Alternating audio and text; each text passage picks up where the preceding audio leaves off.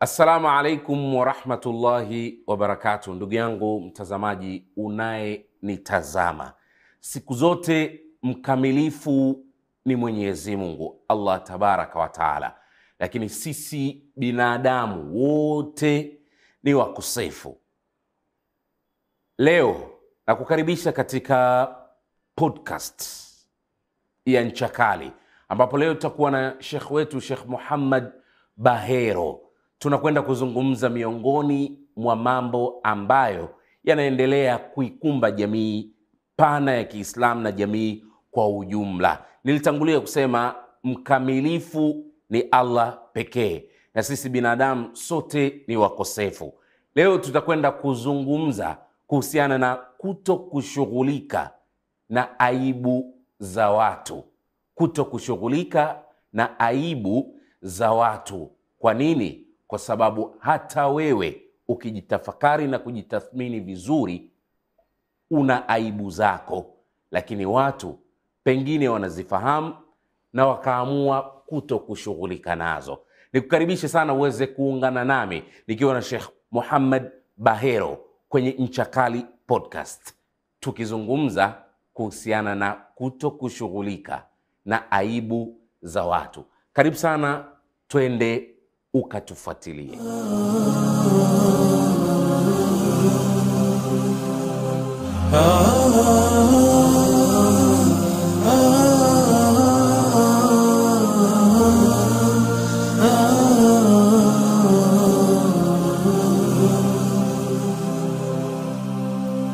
Assalamu alaikum warahmatullahi wabarakatu, mtazamaji unayetutazama lakini pia wewe unayetusikiliza, karibu sana kwenye nchakali podcast, kipindi ambacho kinakujia kila siku za Jumatano. Nikukaribishe, mimi naitwa Rajab Msami ambaye ndiye mwendeshaji, lakini naendelee kukumbusha kuwa unaweza kufuatilia mfululizo wa podcast zetu hizi kupitia katika YouTube channel yetu inayokwenda kwa jina la AD Plus Swahili. Huko unaweza kupata mfululizo wa podcast mbalimbali mbali ambazo tumekwisha kuzifanya, lakini kwa leo nikukaribishe sana. Ni ada yetu mezani, siku zote tunakuwa na wageni ambao tunazungumza nao mada mbalimbali mbali, anwani mbalimbali mbali kwa ajili ya kuijenga jamii yetu pana ya Kiislamu. Kwa hiyo nikukaribishe sana wewe ambaye unatufuatilia. Leo tunaye pia mgeni na imekuwa ni bahati, leo tuna mgeni ambaye anatoka mbali kidogo, nje ya mipaka ya nchi yetu, na kwa sababu hiyo basi leo nitampa fursa mgeni wetu yeye mwenyewe ajitambulishe yeye ni nani, lakini pia ndiyo fursa hiyo hiyo ataitumia kuweza kusalimia uh, watazamaji wetu wanaotutazama, hali kadhalika wasikilizaji wetu wanaotusikiliza. Sheikh, karibu sana. Mashallah. Assalamu alaikum warahmatullahi wabarakatuh. Waalaikum ssalam warahmatullahi wabarakatuh. Wassalamu ala rasulillah wa. Uh, kwa ufupi zaidi mimi ni Muhammad Bahero Muhammad na natoka Kenya, mji ambao kwamba unatambulika kama Mombasa. Karibu sana sana sana Sheikh Muhammad Bahero kwenye Ncha Kali podcast. Uh, mtazamaji unayetazama na wewe ndugu yetu unayetusikiliza kwenye nchakali podcast, kama ambavyo shekh amejitambulisha, tunaye leo shekh wetu shekh Muhammad Bahero. shekh wetu anatoka Kenya, Mombasa, kama ambavyo amejitambulisha. Tupo naye mezani leo kuzungumza, tunazungumza kuhusiana na kadhia ambayo imekithiri sana sana katika jamii yetu, na tukishaitaja ama kwa hakika wewe unayetusikiliza na kututazama utaungana na sisi, utasadiki hichi tunachokisema. Kwa hiyo ni vyema ukatusikiliza kwa umakini, kwa sababu tunaamini ya kwamba baada ya mazungumzo yetu na Sheikh Muhammad Bahero, basi kuna kikubwa ambacho utakuwa umekiongeza, na bila shaka tunamwomba Allah ajalie mazungumzo haya yakawe chanya na yaweze kuwa ni chanzo cha mabadiliko yetu katika kadhia hili. Leo tutakwenda kuzungumza kuhusiana na kuto kushughulika na aibu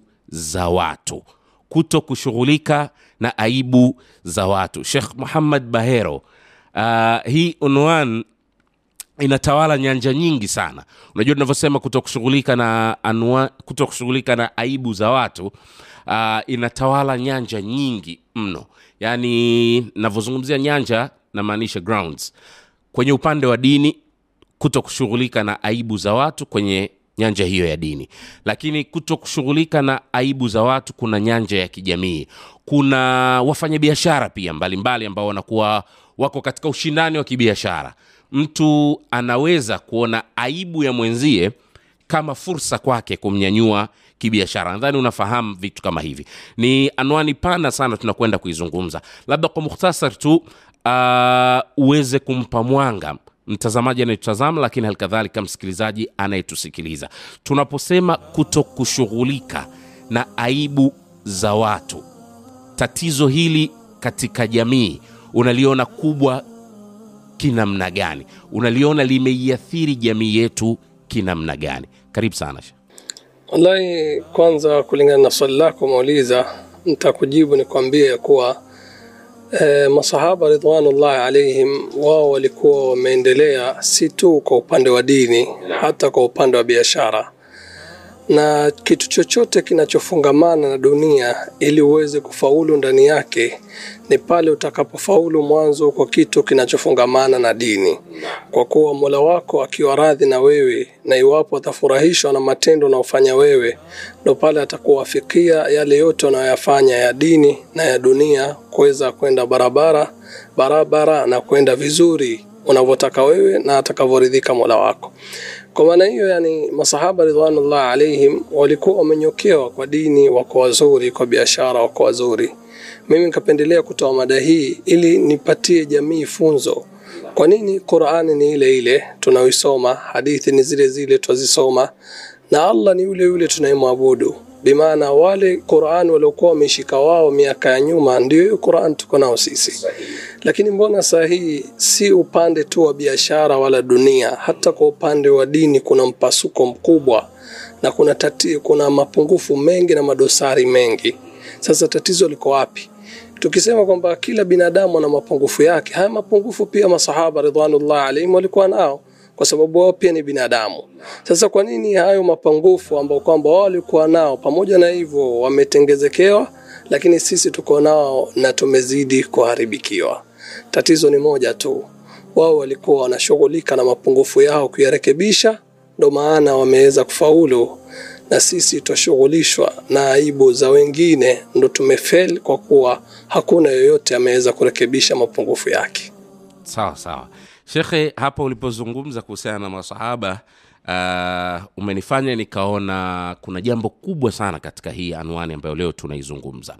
Allah tabaraka wataala na anatueleza katika quran kuwa allah hato anatueleza kuwa allah habadilishi yaliyo kwa watu mpaka wayabadilishe yaliyo kwenye nafsi zao.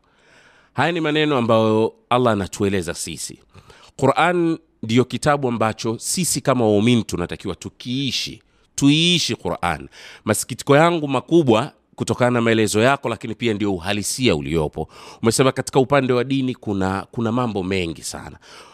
Kuyaona haya ambayo sisi waumini tumeshaelezwa na allah tukiyaona haya kwamba muislam au waislam au jamii ya kiislam ndiyo imeathirika zaidi na kushughulika na aibu za watu kidogo unakuwa ni ukweli mchungu. Yani linakuwa si jambo ambalo linapendeza. Kwa sababu waislam sisi ndo tulitakiwa tuwe mfano wa kuigwa. Kwa sababu dini yetu imelieleza hili. Maswahaba ridhwana alaihi wao walikuwa wame wameishi katika kuliangalia hili kulizingatia kuto kushughulika na aibu za watu. Vipi sisi leo hili linatushinda? Shekhe unadhani tunakwama wapi? Unadhani shida ni nini Wallahi, naweza sema labda ya shida ni mbili au labda kuna zaidi, nyingine sijapata kuzikumbuka.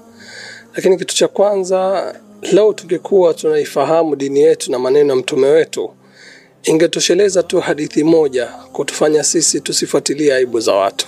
Mtume sallallahu alaihi wasallam aliposema, min husni islami lmari tarkuhu ma la yani, uzuri wa Uislamu wa mtu ni kuacha kisichomuhusu. Lau tungekuwa hii hadithi tunaifanyia kazi katika maisha yetu, basi hatungekuwa na muda mwingi kushughulika kwa kufuatilia aibu za watu, kwa sababu hazituhusu sisi. Na pia naweza sema ya kuwa yani hapa sisi tumekosea pia kwa hili jambo kukithiri, kwa kuwa mara nyingine yaweza kuwa tunatumia hoja za kidini ku, kuunga mkono jambo hili, wakati ikawa hoja ile hatujaifahamu kindani zaidi. Na mshairi akasema, wa kam min aibin qawlan sahihan wa afatuhu min alfahmi saqimi na ni wangapi ambao kwamba wanatia dosari maneno yaliyokuwa sahihi, lakini maafa imeletwa kulitokamana na ufahamu uliokuwa na maradhi.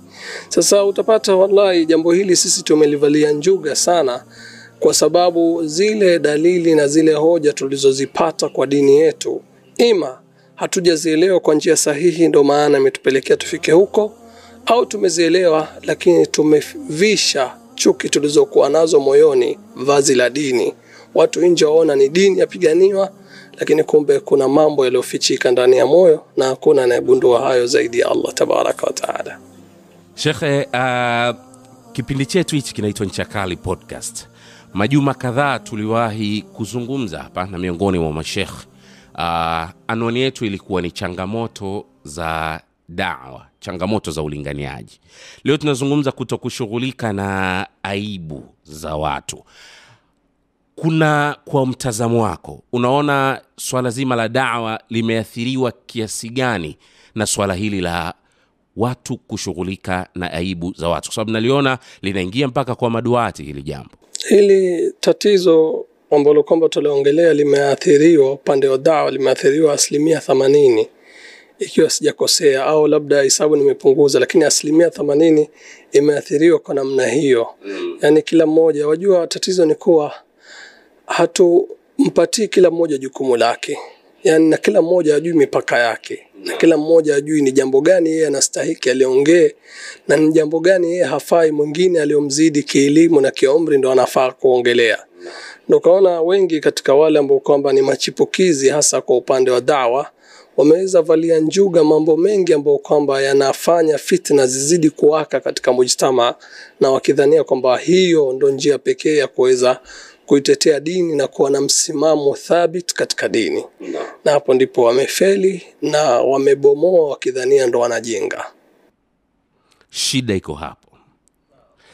Hili, hili, hili la madoati kidogo lilikuwa linanipa ukakasi kwa sababu linafanywa na watu ambao uh, wanajua madhara ya hili jambo, wanajua madhara ya kushughulika na aibu za watu um, linafanywa na maduati, lakini halikadhalika ni jambo linafanywa na watu wa kawaida uh, katika jamii. Labda pengine hili kundi la watu wa kawaida wanafanya kwa sababu ya kuto kujua ukubwa wa dhambi yenyewe au madhara ya dhambi yenyewe. Shekh, labda kwa fursa ya Ncha Kali podcast ya leo unaweza ukaligusia hili ili umma unaotufuatilia uweze kufahamu ubaya wa kushughulika na aibu za watu.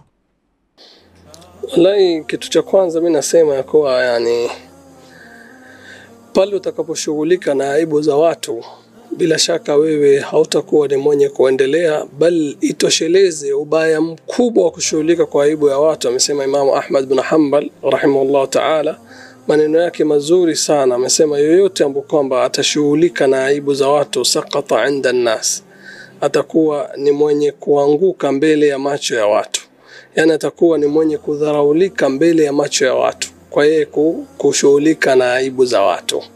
Na Imam Malik rahimahullah taala amesema, nimeona watu fil Madina, katika mji wa Mtume sallallahu alaihi wasallam, lam yakum lam tak, lam takun lahum uyubun, hawakuwa na aibu.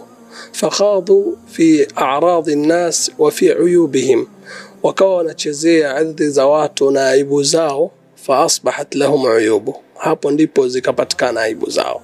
Na nimeona watu walikuwa na aibu lakini wakastiri. Nimeona watu walikuwa na aibu lakini walipostiri aibu za wenzao na zao zilistirika, hazikuonekana. Kwa hiyo pale wewe utakapokuwa ni mwenye kudhihirisha aibu za watu, kitu cha kwanza, yule mwenye mapungufu itakuwa hujamsaidia kwa kumrekebisha. Kitu cha pili, wewe siku zote uweze kuvumilia aibu za mwenzako ni pale utakapoziona aibu zako, na hiyo itakupelekea kuvumilia aibu za mwenzako, na pale utakapostiri aibu za mwenzako na zako biidhnillah zitastiriwa. lakini hilo ndo jambo ambalo kwamba limekosekana kwa wengi kwa wengi kwa wengi, na naweza sema labda imepelekea tufikie tulipofikia, kwa sababu sisi hatupimi baina ya madhara mawili ni lipi kubwa zaidi. Mara nyingine utapata mtu akwambia kwamba ni lazima nieleze hivi kwa sababu huyu jamaa amekosea katika dini, ameongea jambo baya katika dini. Yaweza kuwa ndio ni baya kweli, lakini swali la kujiuliza, hatua utakaochukua madhara yake ni gani, na hatua ya kumwacha yule aendelee vile vile madhara yake ni gani? lazima upime madhara lazima upime. Mimi nitakutolea tu mfano wa kisa kimoja cha Ibn Taymiyyah rahimahullah taala. Alipita mahali akapata watu wanakunywa pombe, wanalewa. Amepita na wenzake na hakuonekana akikataza munkar wala kukemea kile kitendo. Wale wenzake wakashangaa, huyu ni kiongozi wa wasomi, kwa nini anaona munkar ananyamazia? Na Mtume sallallahu alaihi wasallam ashasema, man raa minkum munkara falyughayyirhu biyadihi fain lam yastati fabilisani fain lam yastati fabiqalbi wadhalika adhafu liman kataza munkar kwa mkono wako usipoweza, kemea na mdomo wako usipoweza, chukia moyoni. Na huyu ana uwezo wa kukemea, mbona asikatae? Alipoulizwa Ibn Taymiyyah rahimahullah taala, akasema kwamba wale kuendelea kunywa pombe ni bora kuliko kuwakataza wasinywe pombe. Wale kuendelea kunywa pombe ni bora kuliko kuwakataza. Sasa swali, kwa nini iwe ni bora na ni munkar? Kwa nini iwe ni bora na munkar? Akasema wakinywa pombe wanalewa, ni madhara kwao, kisha wanabakia wamelala, hawashughuliki. Lakini wakiwa na akili zao timamu, hawajakunywa pombe, wako wakakamavu, wanawashika watu kabari na kuwapora, wanadhulumu watu. Kwa hiyo ni bora waendelee kunywa pombe ili jamii isalimike na wao. Tukiwakataza wasinywe pombe, wataenda kufanya jambo kubwa zaidi ambalo kwamba la kudhuru jamii. Kwa hiyo masalihul amma muqaddamun ala masalihil khassa. Sasa angalia huyu ambao kwamba ni dai amejua maslaha hapa, nikikataza. Je, kukataza na kuacha ipi ndio dhara kubwa? Je, kukataza na kuacha ipi ndio kuna maslahi? Lakini vipimo hivyo tumeweza kuvikosa, ndio maana tukaingilia mambo mengi tukidhania tutengeza na tukaharibu. shekhe ulitangulia kusema mwanzo kabisa wakati tuna tunazungumza hapa ukatangulia kusema kuwa kuna maduat wapya vijana uh, kana kwamba kundi ambalo lina kwa uzoefu wako ambalo linaweza kuwa ni lenye kushughulika zaidi na aibu za watu katika ulinganizi katika uduati. Limekuwa ni kundi la vijana zaidi. Wallahi, mimi nitakachokisema ni kuwa nimesema ni vijana, simaanishi kwamba na, na, na kana wazee ama wa, wale waliokomaa kwa dawa hawana tabia hii, lakini nimesema vijana kwa sababu ni asilimia kubwa kwa vijana, na sisi pia tulipoinukia tukianza kusoma maduati walikuwa wako, walinganizi walikuwa wako, lakini hizi vurugu ambazo kwamba ziko saa hizi na za wakati ule hakuwa na watu walisoma na vitabu ni vile vile. Sasa hii ndio ikanipelekea niseme vijana wa sasa. lao ingekuwa kutokea na inukia nilikuwa naona mambo kama hayo, ningesema si singewahusisha vijana sana.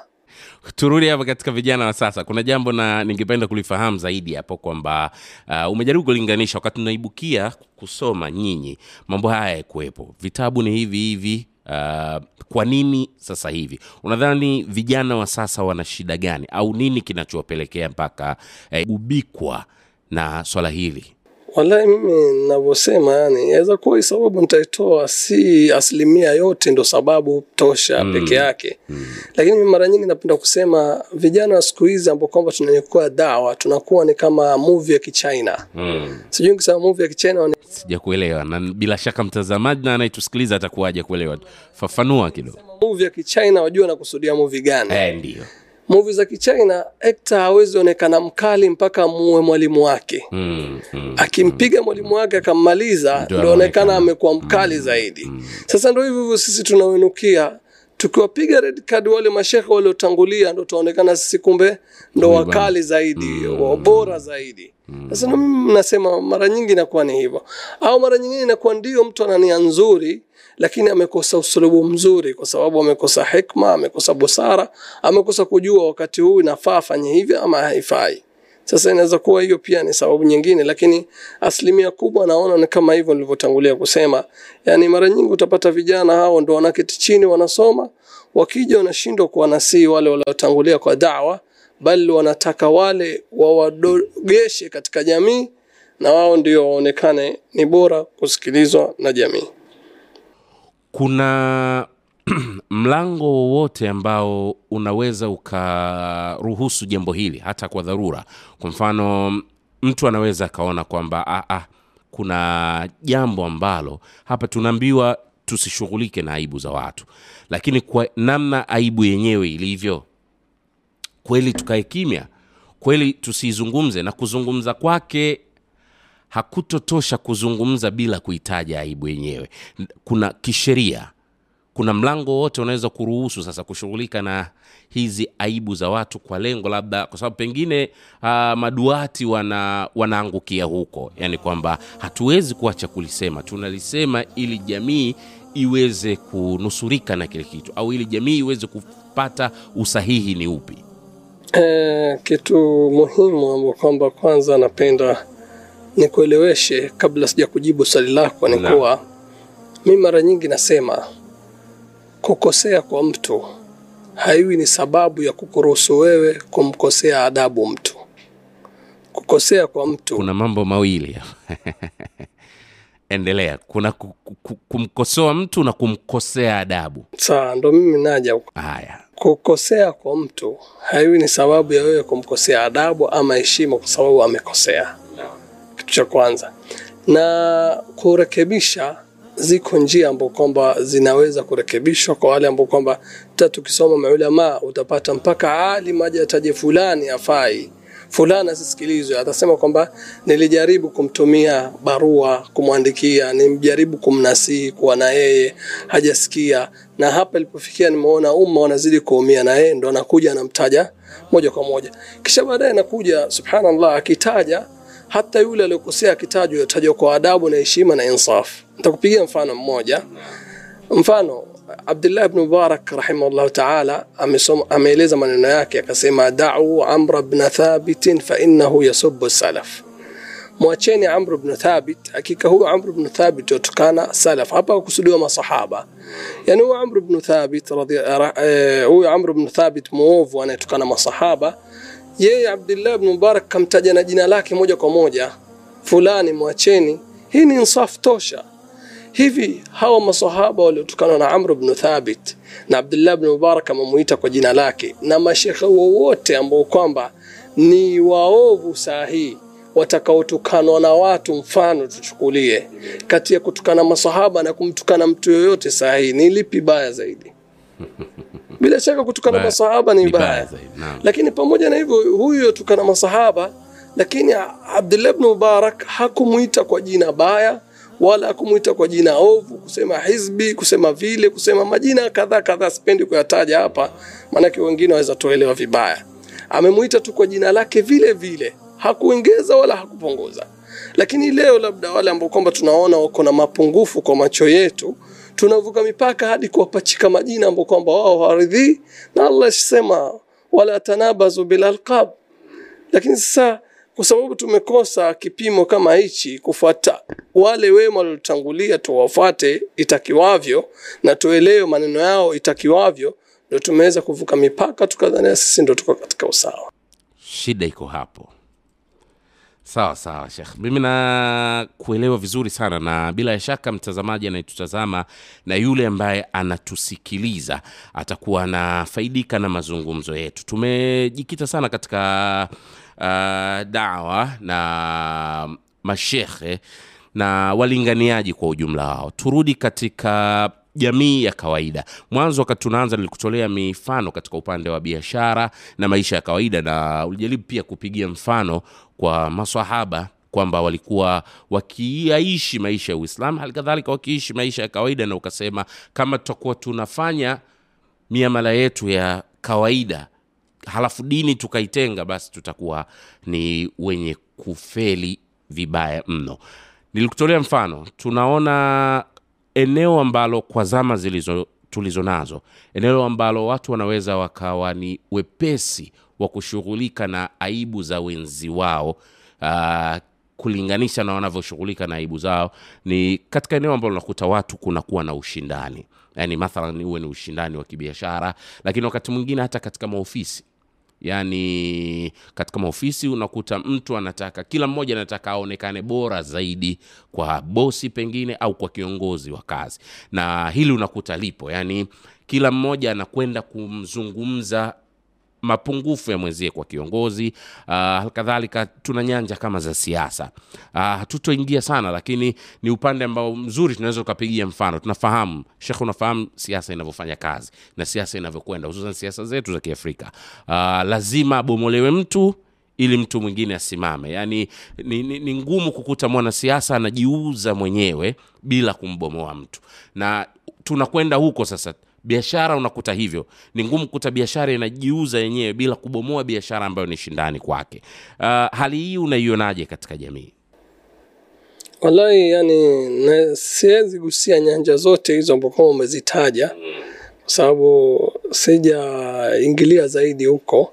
Lakini nitakachokisema kwa ufupi zaidi siku zote anayedhania kufaulu kwake ni kwa kumharibia mwenzake kamwe hawezi faulu siku zote anayedhania kufaulu kwake ni pale atakapomharibia mwenzake. Kamwe hawezi. Kazi unayoitaka ni utie fitna kwa kueleza aibu za yule ndo wewe upate. Basi fahamu ya kuwa huenda ukapata lakini vile yule atakavyotolewa sivyo utakavyotolewa na wewe. Na vile unavyofanya utafanyiwa. Kama vile umemharibia mwenzako nawe pia utaharibiwa lakini hii yote tumefikia hapa tulipofikia kwa kuwa tushaitakidi ili mimi ni faulu ni pale nitakapomharibia aliyenitangulia ndo mimi nipate kufaulu. Ndo maana tukafikia ni itikadi ambayo imejengeka tumeshaijenga ya kwamba hakuna mafanikio bila mimi kumvunja uh, mwingine ili mimi niweze kupanda.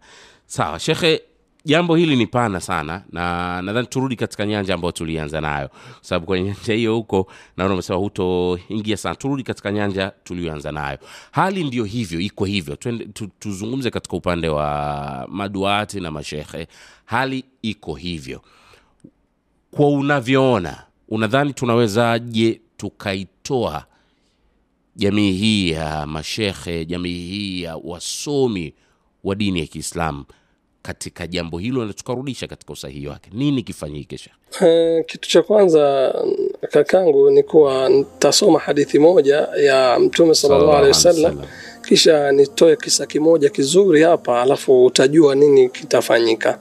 Hadithi ya mtume sallallahu alaihi wasallam imepokewa na Anas bnu Malik radhiallahu anhu. Anasema mtume tuba liman shaghalahu aibuhu an uyubi nnas. Akhrajahu al-Bazzar biisnadin hasan amefaulu zaidi yule ambao kwamba ameshughulishwa zaidi na aibu yake akaacha aibu za watu. Sasa swali la kujiuliza mbona wale wa zamani wamefaulu? Yani umeniuliza swali vipi tutajitoa kwa hili janga? Njia pekee ya kujitoa kwa hili janga ni pale kila mmoja atashughulika na aibu zake. Kila mmoja akishughulika na aibu yake watu wote watatengezekewa na watakuwa sawa. Ndo masahaba ridwanullah alaihim na watu wema waliofuata masahaba wao wametengezekewa kwa sababu wao walikuwa ni wepesi wa kuona mapungufu yao kabla ya kuona mapungufu ya wenzao. Na walikuwa ni wepesi wa kuwavumilia wenzao baada ya kugundua mapungufu yao wao. Yaani mtu anagundua mapungufu aliyokuwa nayo na hiyo inampelekea anamvumilia mwingine. Ndio kaona hata imam shafi rahimahullah taala akasema uhibbu salihina walastu minhum laali an anala bihim shafaa wa akrahu man bidaatuhu lmaasi wain kunna sawaan fi lbidaa ngadau ni msomi mchaji mungu wala hatuna shaka na hilo. Anasema nawapenda watu wema hata kama mimi si mwema kama wao. Kwa nini nawapenda ili nipate shafaa na msamaha wao mbele ya Mola wangu? Nawachukia watu waovu hata kama mimi na wao ni sawa katika maovu. imam Ahmad bin Hanbal akamjibu kupinga haya, akamwambia tuhibu salihina wa anta minhum la'allahum yanalu bika shafaa watakrahu man bidaatuhu lmaasi hamaka Allahu min tilka lbidaa, wawapenda watu wema na wewe ni miongoni mwa hao, na hao watu wema wanatarajia kupata kwako msamaha mbele ya Mola wao, na wachukia watu waovu wawachukia watakrahu watakrahu man bidaatu lmaasi, wawachukia wale ambao kwamba bidhaa yao ni kumwasi Allah. Allah kuhifadhi na hao watu. Bimaana wewe si miongoni mwa hao watu. Angalia ile tawadhu ambayo kwamba imekuwa kwa hawa watu mpaka mtu yuaona mapungufu yake. Sasa yajiona yeye ni mdogo kushinda mwenzake. Lakini sisi tulipokuwa hatuoni mapungufu yetu twaona ya wengine. Ndo pale sisi tumejiona bora kuwashinda wengine. Ndo kuna msemo wa hikma unasema la takun kaqimata aljabal yara nnasu sigharan wa yarawnahu saghira usiwe kama mtu aliyepanda jabali. Yeye wacheka watu kuwaona kwamba ni wadogo kama sisimizi. Na kumbe watu wanamuona katika jabali lile kuna tu kitone kitone fulani pale. Yani vile yeye waona ndivyo wanavyomuona sasa hebu naomba tusikie hichi kisa kizuri. Uh, Muhammad bin Sirin rahimahullah taala ni msomi mkubwa sana na ni katika tabi'in. Na kitu chingine tunakubaliana kwamba Hajjaj bin Yusuf Hajjaj bin Yusuf alikuwa ni dhalim mkubwa sana katika dunia hii. Anao yale mazuri aliyokuwa nayo lakini itosheleze kwamba amemwaga damu za wasomi wengi. Said bin Jubair damu yake imemwagwa na Hajjaj bin Yusuf. Na kikubwa zaidi Hajjaj ibn Yusuf amemwaga damu ya mtoto wa Asma bint Abi Bakr radhiyallahu anhuma ambao kwamba ni Abdullah ibn Zubair ibn al-Awwam. Lakini huyu aliyefanya dhulma hizi zote sikia huyu aliyofanya dhulma hizi zote samia yawman ahada julasihi yasubu alhajjaj bada wafatihi. Muhammad ibn Sirin anasikia mmoja katika wale watu wanaoketi karibu yake anamtukana Hajjaj ibn Yusuf baada ya kufa. Na huyo anayetukana ni mtu kwamba ni dhalim amemwaga damu ovyo za watu. Faaqbala mughdaba. Huyu Muhammad ibn Sirin akageuka hali ya kuwa amekasirishwa na akamwambia yule mtu sahin sahin yabna akhi faqad madha alhajjaju ila rabbih nyamaza hajjaj ashaenda kwa Mola wake tayari وإنك حين تقدم على الله ستجد أن أحقر ذنب ارتكبته في الدنيا أشد على نفسك من أعظم ذنب اقترفه الحجاج nafahamu ya kuwa wakati huo utakuwa mbele ya mola wako utafahamu kwamba dhambi dogo lilolifanya hapa duniani liko na adhabu nzito kwako kushinda lile kosa lilofanya hajaji kisha akamwambia jua ewe mtoto wa ndugu yangu anna Allah azza wa jalla yaktasu min alhajaji liman dhalamahum kama sayaktasu lilhajaji mimman dhalamuh jua Allah tabaraka wa taala hajaj kwa wale ambao kwamba amewadhulumu kama vile atamlipa hajaj kwa yoyote atakayemdhulumu hajaj kwa hiyo dhulma ya hajaji sikupelekee wewe kuwa mwepesi wa kumdhulumu yeye na kumtukana. Kama vile wale waliodhulumiwa na hajjaj Allah atawalipa hivyo hivyo yoyote atakayemdhulumu hajjaj pia yeye Allah atamlipa. Fala tashghalanna nafsaka ba'da al-yawm bi'aibi ahadin wala tattabi' atharati ahad. Usijishughulishe wewe baada ya leo kumtia aibu mwingine na wala usifuate mapungufu ya yoyote mwingine mimi hapa swali ambapo kama najiuliza Hajjaj bin Yusuf amefanya yote aliyoyafanya? Lakini huyu msomi yuziwia asiongelewe kwa mabaya wala asitusiwe.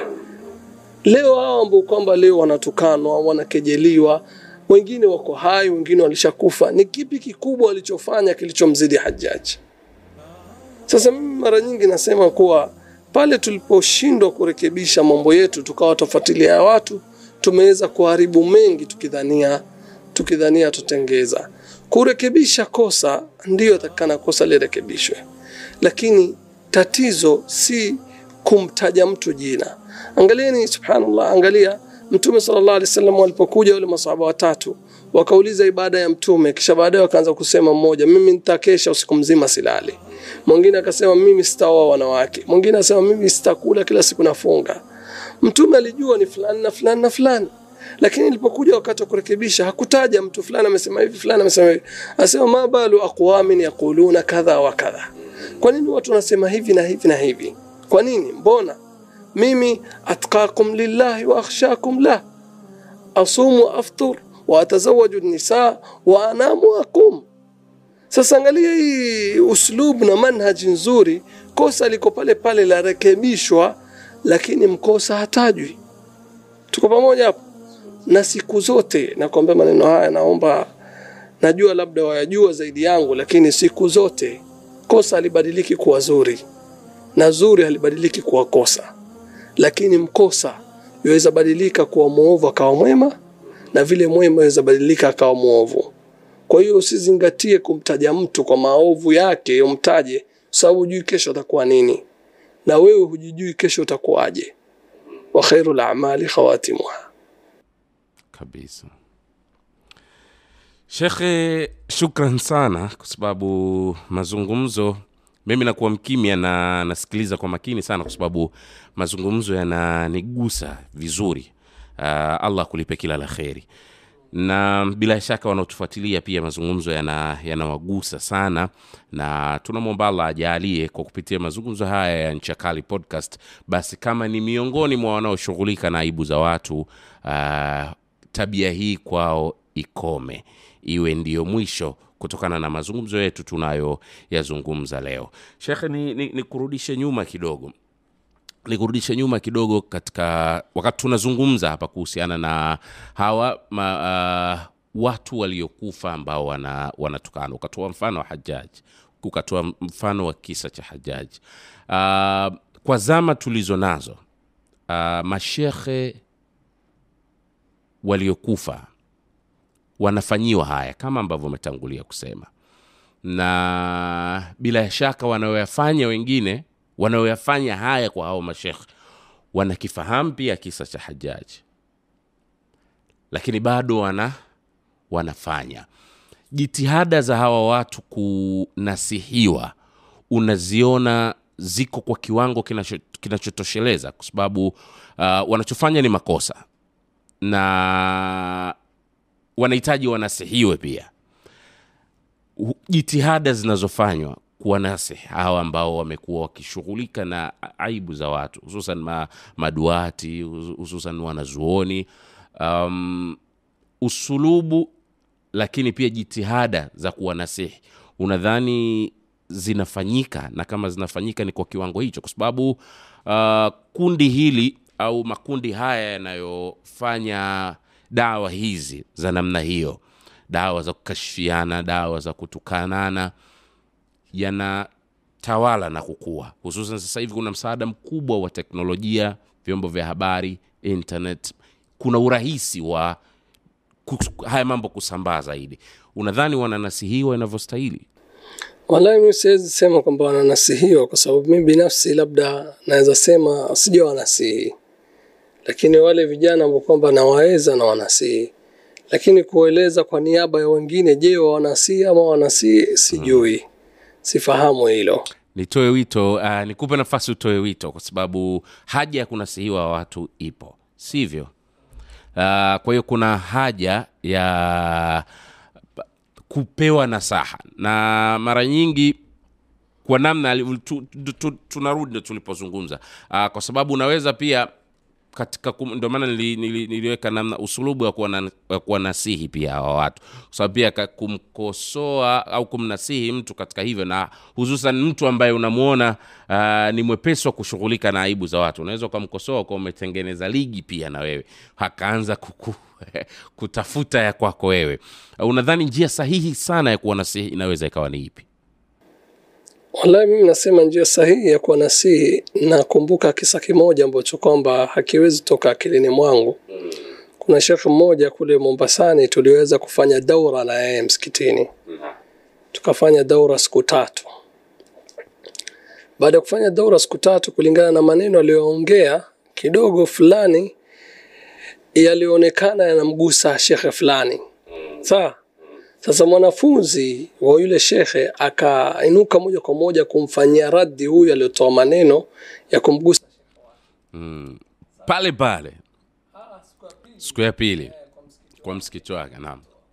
Sasa huyu shekhe niliokuwa naye akajua kwa maanake yule kamtaja mpaka jina, akajua huyu kanikusudia. Lakini yeye wakati anazungumza huku hakutaja jina. Mm. Pia ameona kwamba yamtosha mwalimu wake mwenyewe akamvisha, akajua hapa nkusudia mwalimu wangu.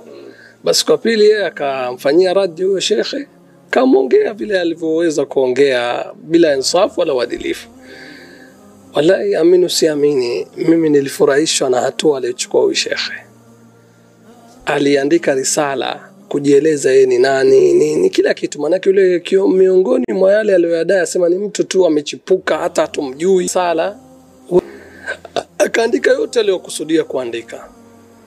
Mimi nikamwambia kwa nini unafanya hivyo? Akasema Muhammad, tukijibizana kwa audio majibu yataendelea, na tukijibizana kwa audio fitna itasambaa, na tukijibizana kwa audio kila mmoja atakuwa anadhihirisha maovu ya mwingine, na lengo si sisi kuaibishana, lengo ni sisi turekebishane baina yetu. Akaandika risala mi nikatarajia risala ile atapeana mtu apeleke. Akaniambia Muhammad, mimi napeleka mwenyewe kwa muhusika risala yangu. Nikatoka mimi na yeye guu mosi guu pili mpaka kwa muhusika. Siku ya kwanza tumefika pale, yule jamaa anamuuliza muhusika, unijua mimi ni nani? Yule asema la, mimi sikujui.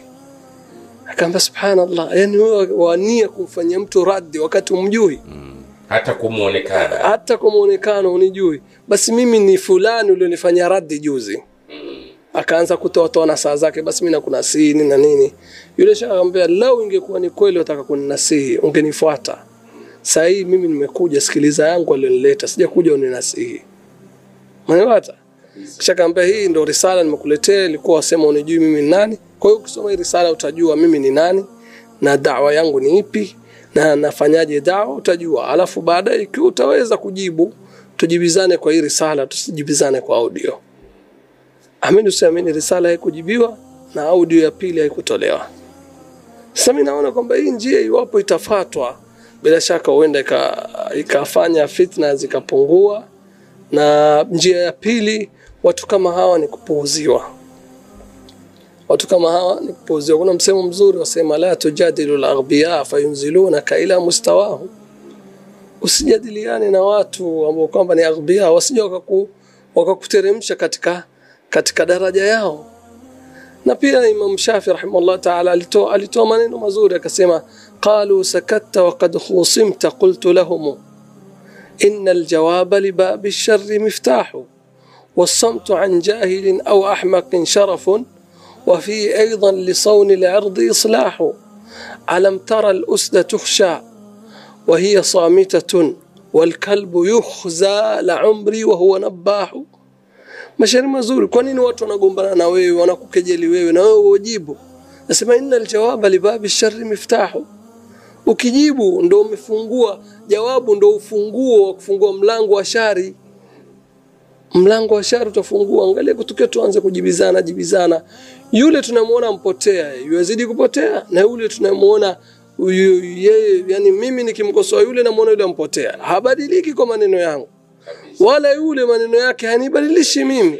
Sasa inakosekana ile fadhakir in nafaati dhikra, sharti hiyo in nafaati dhikra inakosekana.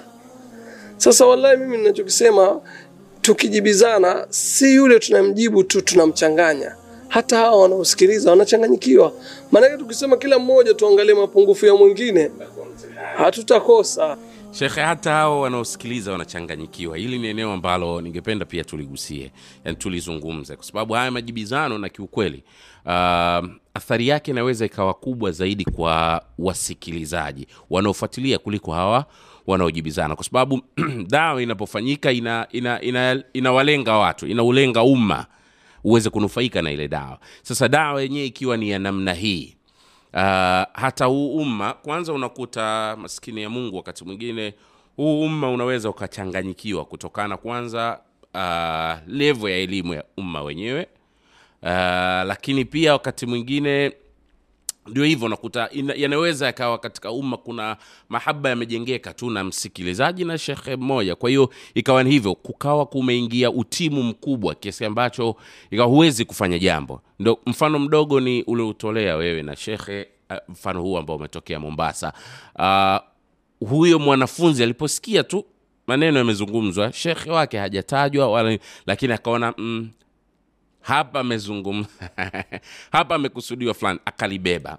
Uh, athari kwa huyu anayesikiliza inaweza ikawa ni kubwa na tukaendelea kujenga vitu vingi ambavyo havi- havitengenezi ambavyo vina vinabomoa.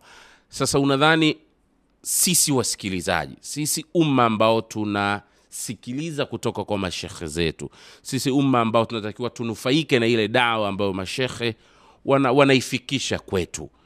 Tubaki wapi? Tunatakiwa tuelewe nini kutokana na hichi kinachoendelea? Mi ninachosema, hata juzi kuna mtu ilikuwa anamwambia maneno haya haya e, mtu fulani, ni kuwa mnyama utakavyomwelekeza ndivyo atakavyoelekea, lakini mtu mwenye akili utakavyomwelekeza atapima, ni pazuri aelekee, ni pabaya apaache. Kwa hiyo tusijifananishe na wanyama vile tutakavyoelekezwa moja kwa moja tutaelekea tujiekee tofauti yetu na wanyama, tutakavyoelekezwa tupime, pazuri tufuate, pabaya tuache. Sawa. Na mimi nasema leo ingekuwa moja kwa moja, ukisikia mtu usimsikize fulani, usimwangalie fulani, usiende kwa fulani, wafata leo tungesema masahaba ridwanullah alaihim, kwa sababu mtume ndo ameitwa sahir, mtume ameitwa majnun, mtume ameitwa kadhab, mtume ameitwa kahin. Watu wakaambia msimsikilize, lakini mmoja katika masahaba asema mimi niko na akili yangu, najua mashairi ni gani, najua maneno ya kuhani ni gani, mimi nitaenda kumsikiliza. Kama ni kweli naachana naye, na kama ni mrongo nitamfuata, na hiyo ikawa ni sababu ya kuongoka.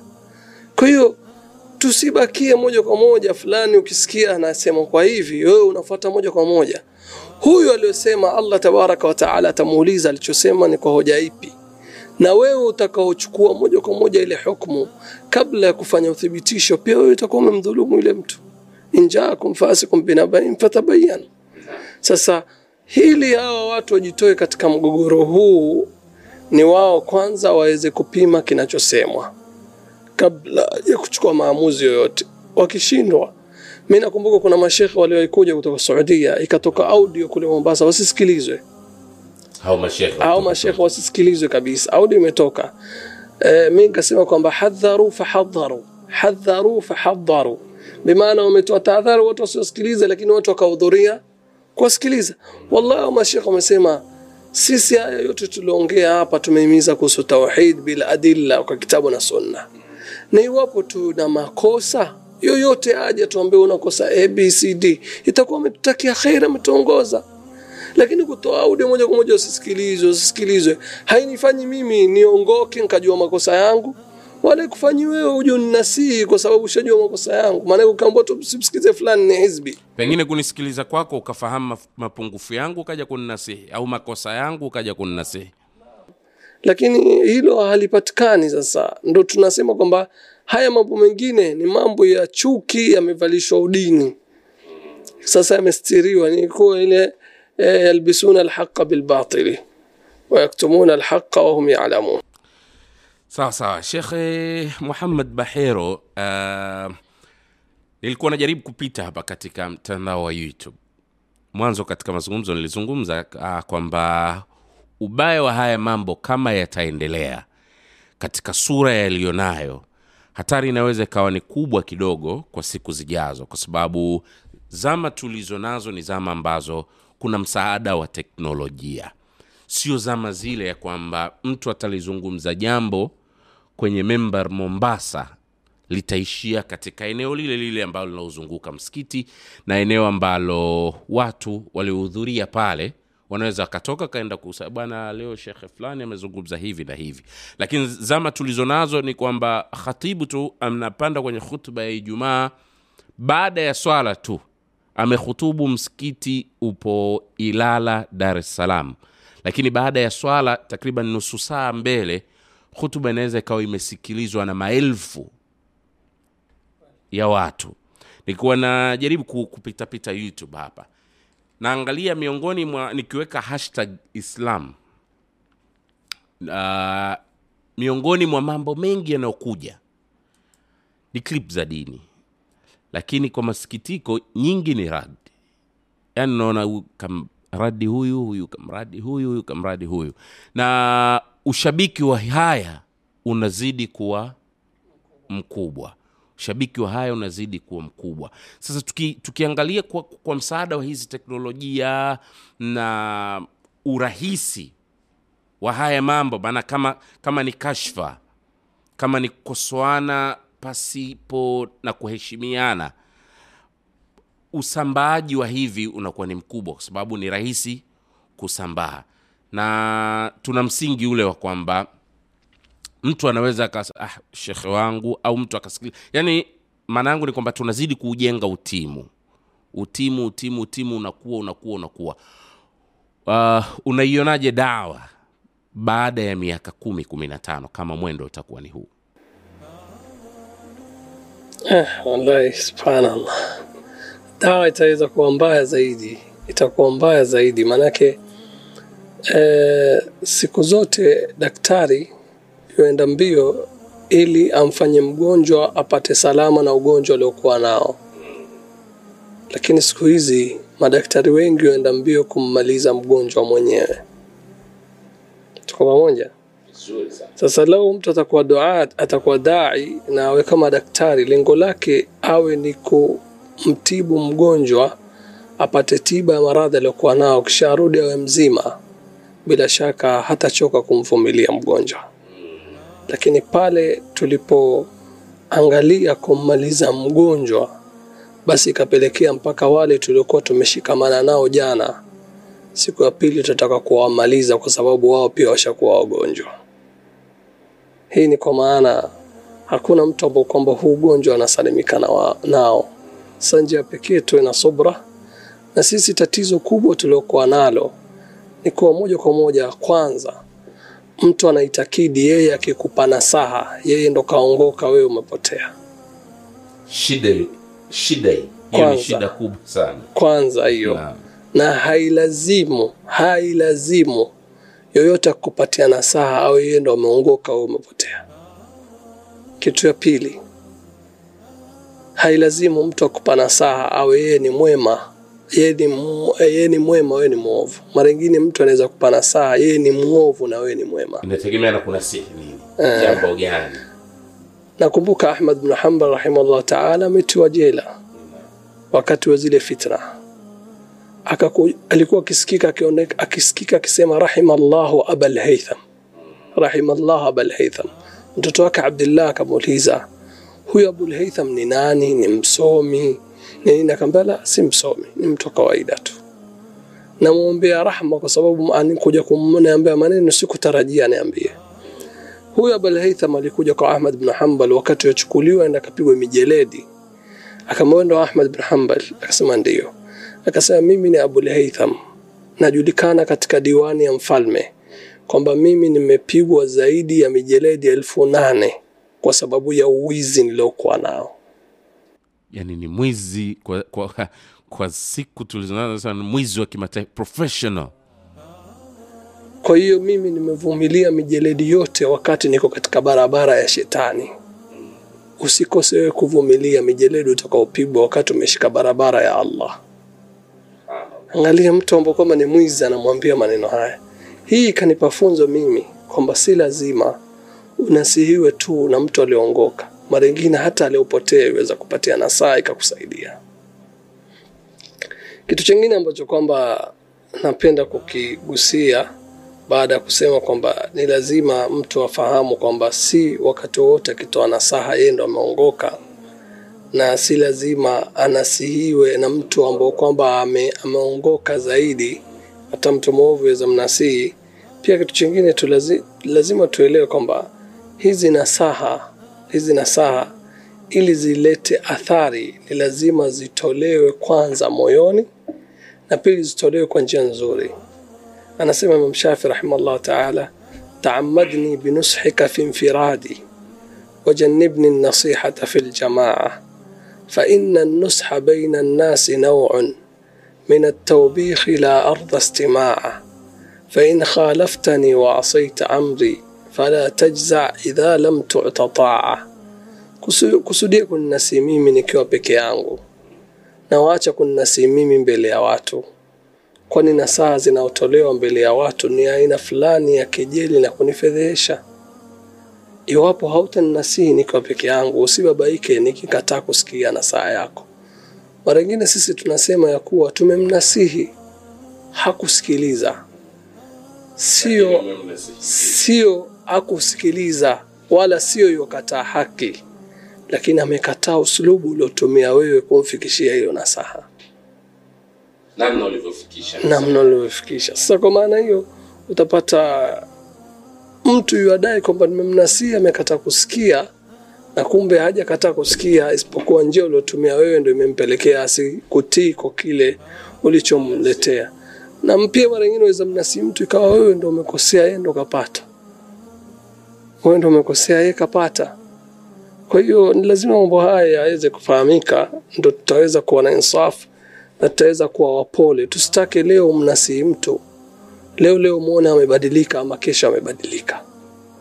Hata mtume alifanya dawa miaka ishirini na tatu na kuna wale waliomwamini baada ya kufa. Na kuna wale waliomwamini mwaka wa mwisho ambao kwamba mtume atakufa baada ya fathi makka kina ikrima bin abi jahl na kina sofwan ibn umayya wamemwamini wakati huo. Sasa hiyo yote. Kwa nini wataka leo utoe na saa kesho muone mtu ambadilika Tukienda kwa namna hii, bila shaka tutaweza wavumilia wengi. Na hapa napenda nitoe hadithi ya Mtume sallallahu alaihi wasallam. Mtume anasema katika hadithi yake, hadithi nzuri sana, leo tutaizingatia hii hadithi. Anasema, ya mashara man amana bilisanihi walam yadkhul limanu fi qalbihi, ya mashara man amana bilisanihi walam yadkhul al-imanu qalbahu لا تغتابوا المسلمين ولا تتبعوا عوراتهم فإنه من, اتت... من اتبع يتبع الله enyi watu mlioamini kwa ndimi zenu na bado imani haijaingia katika nyoyo zenu msiwasengenye waislamu wala msifuatilie fuatilie mapungufu yao na dosari zao bimaana alama tosha ya kuonyesha kwamba mtu ameamini kwa ulimi na imani haijaingia moyoni ni pale atakapokuwa anasengenya watu na kufuatilia aibu za watu. Yoyote ambayo kwamba atafuatilia aibu ya mtu allah pia atafuatilia aibu zake. Na yoyote ambayo kwamba allah atafuatilia aibu zake atamfedhehesha hata nyumbani kwake. Kwa hiyo ukitaka allah kustiri stiri mwingine. Ukitaka allah sikufedheheshe usio mwanzo wa kumfedhehesha yoyote yule. Sijui waniruhusu niendelee? Na kuruhusu uendelee shekhe ukimya wangu nilikueleza mwanzo kwamba ukimya wangu ujue unachokizungumza kinanichota sana na ndicho ninachokiamini anayetusikiliza na anayetufuatilia atakuwa katika hali ambayo ninaipitia mimi. Endelea shekh anasema abu hatim bnu hibban fi kitabihi rawdat luqala anasema maneno haya alwajibu ala laqili luzumu lsalamati bitarki tajassusi an uyubi nnas uwajibu kwa mwenye akili ni kujilazimisha na salama na amani kwa kuacha kufanyia watu uchunguzi katika aibu zao. Ili wewe upate salama na amani ni pale utakapoacha kufuatilia aibu za watu. Sasa nikiwacha nifanyeje? Maa lishtighali biislahi uyubi nafsihi. Wacha kufuatilia za watu. Kuwa ni mwenye kujishughulisha kwa kurekebisha aibu ulizokuwa nazo mwenyewe. Faina man ishtaghala biuyubihi an uyubi ghairihi araha badanahu walam yutib qalbah yoyote atakayeshughulika na aibu zake awache aibu za wengine ataipatia raha mwili wake na hata utaabisha moyo wake. Fakullama tala ala aibi linafs, ala aibi linafsihi hana alaihi ma yara mithlahu min akhihi. Kila kubainikiwa na aibu alizokuwa nazo yeye kwa nafsi yake, inakuwa ni wepesi kwake yale anayoyaona mfano wa hizo aibu alizokuwa nazo kwa ndugu yake, anakuwa ni mwepesi wa kumchukulia. wainna man ishtaghala biuyubi nnas an uyubi nafsihi amiya qalbuhu wa taiba badanuhu, yoyote ambayo kwamba atashughulika kufuatilia aibu za watu, aache aibu zake, nafsi yake. Ma, anasema amia qalbuhu moyo wake utakuwa ni kipofu wataiba badanuhu na mwili wake utakuwa ni wenye kutaabika. Wa inna min ajazi nnasi man aaba nnasa bima fihim. Hakika mtu aliyefeli kabisa na kuharibikiwa ni yule ambaye kwamba atawatia watu aibu kwa kile ambacho kwamba watu wako nacho. Waajazu minhu na aliyeharibikiwa kabisa man aabahum bima fihi. Ni yule atakayetia watu aibu ambao kwamba hiyo aibu yeye mwenyewe yuko nayo. Waman aba nnasa abuhu na yoyote atakayeaibisha watu watu pia watamwaibisha dhahabu iko na thamani kakangu. Lakini ukigundua inapotoka huenda ukaidharau. Kwa sababu yatoka ndani ya matope ya udongo. Kwa hiyo kila kitu kina mapungufu yake na kila kitu kina dosari zake. Shekhe, umeeleza vizuri sana hayo madhara ya mtu mwenye kushughulika na aibu za watu, na kwa madhara hayo ambayo umeeleza, bila shaka wanaotusikiliza kwa ngazi ya mtu mmoja mmoja, kila mmoja atakuwa ameelewa, na tunatarajia awe ni mwenye kushughulika na aibu zake na kuto kushughulika na aibu za watu. Shekhe, anwani tuliokuwa tunaizungumza inagusa jamii pana, inagusa mtu mmoja mmoja katika kila nyanja kama ambavyo tulizungumza, lakini imewagusa wasomi, maduati, lakini pia imewagusa umma ambao mara nyingi ndio unafikishiwa dawa. Halikadhalika unamgusa kila mwanadamu, kwa sababu hili ni janga ambalo linawapata wanadamu, aliye Mwislamu, ambaye si Mwislamu. Swala la watu kushughulika na aibu watu tume tumekuwa tunaikumbatia sana, tumekuwa nayo. Shekhe, nikukaribishe sasa utoe nasaha zako kwa kila kundi. Ningependa uanze na wasomi, mashekhe, maduati kama kundi la kwanza, hali kadhalika wanasih wanaotazama na wanaotufuatilia kwa ujumla, watu kwa ujumla wao.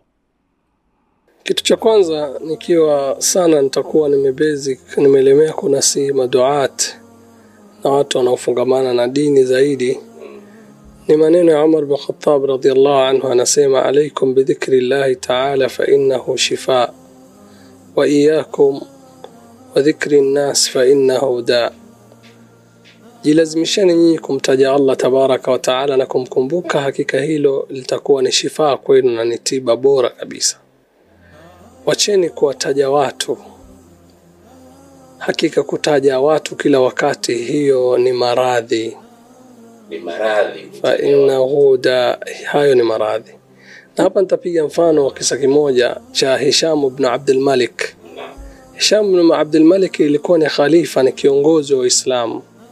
Alimuita mmoja katika tabiin wasomi, msomi mkubwa anaitwa Amash rahimahullah taala akamwambia uktub liya masawi ya Uthman bn Affan wa manaqiba Ali bn Abi Talib.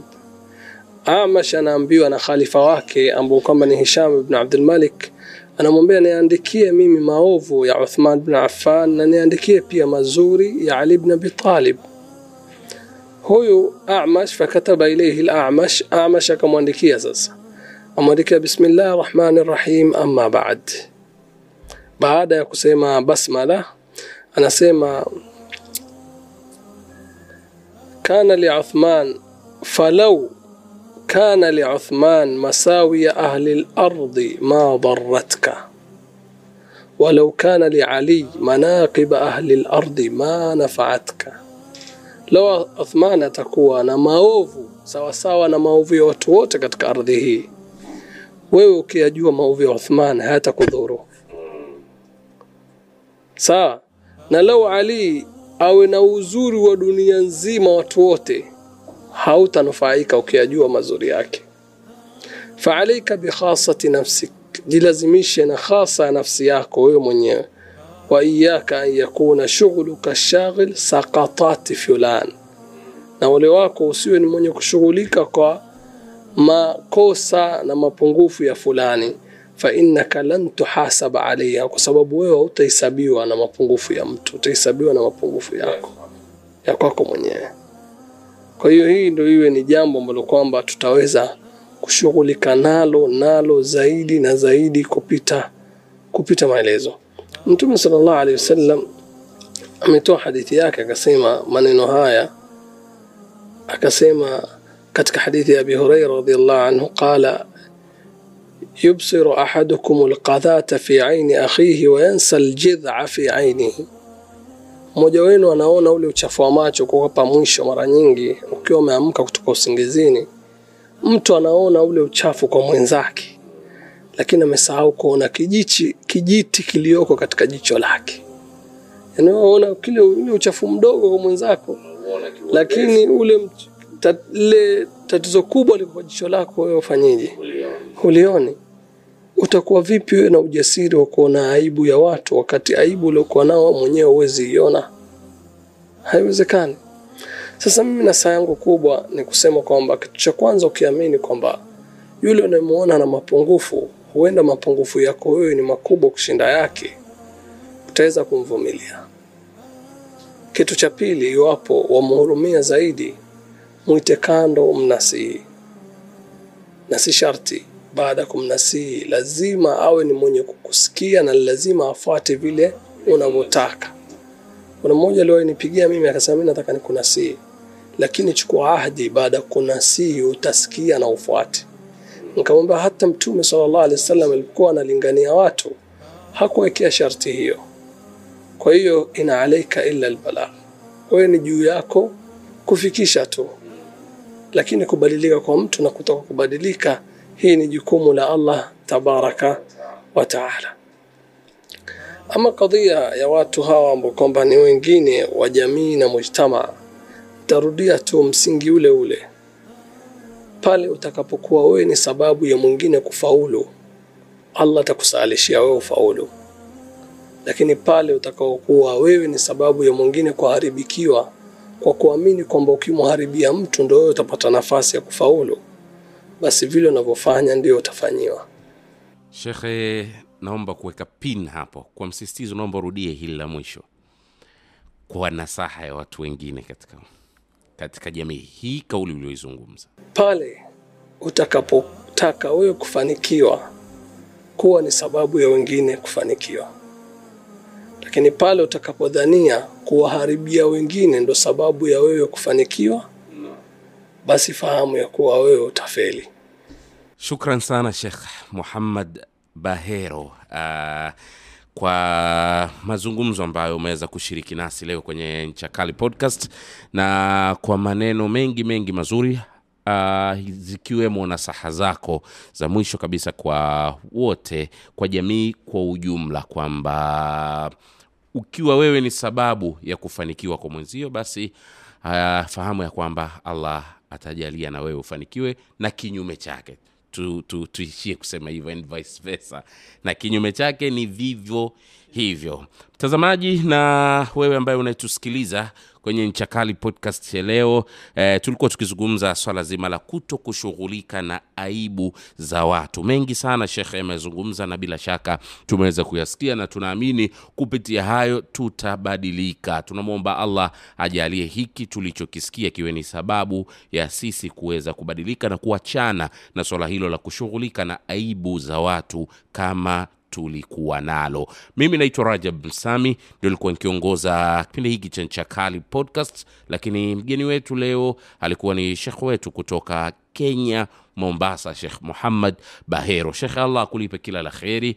Tumestafidi sana na tukipata tena muda wakati mwingine inshallah tunaweza tukajumuika tena kwenye Nchakali podcast tukazungumza kadhia nyingine katika kadhia ambazo zinaikumba jamii yetu. Tukushukuru sana mtazamaji, pia ni kushukuru kwa kuweza kutusikiliza, kutufuatilia, na naye ambayo unatusikiliza, tukushukuru pia kwa kuweza kutufuatilia tangu tulipoanza mpaka hapa ambapo tunafikia ukomo wa Nchakali podcast ya leo, lakini endelee kukumbusha tu kuwa unaweza kupata mfululizo wa vipindi vyetu hivi vya Nchakali podcast kupitia katika YouTube channel yetu ambayo inakwenda kwa jina la AD Swahili Plus. AD Plus Swahili. Huko unaweza ukapata mfululizo wa Nchakali podcast tukiwa na mashekhe mbalimbali ambapo tumezungumza pia mada mbalimbali ambazo zinaweza zikakufana zikawa na manufaa makubwa sana sana sana kwa ajili ya kukujenga wewe utakayesikiliza na kutazama. Baada ya kusema hayo, uh, nikutakie siku njema. Wassalamu alaikum warahmatullahi wabarakatuh.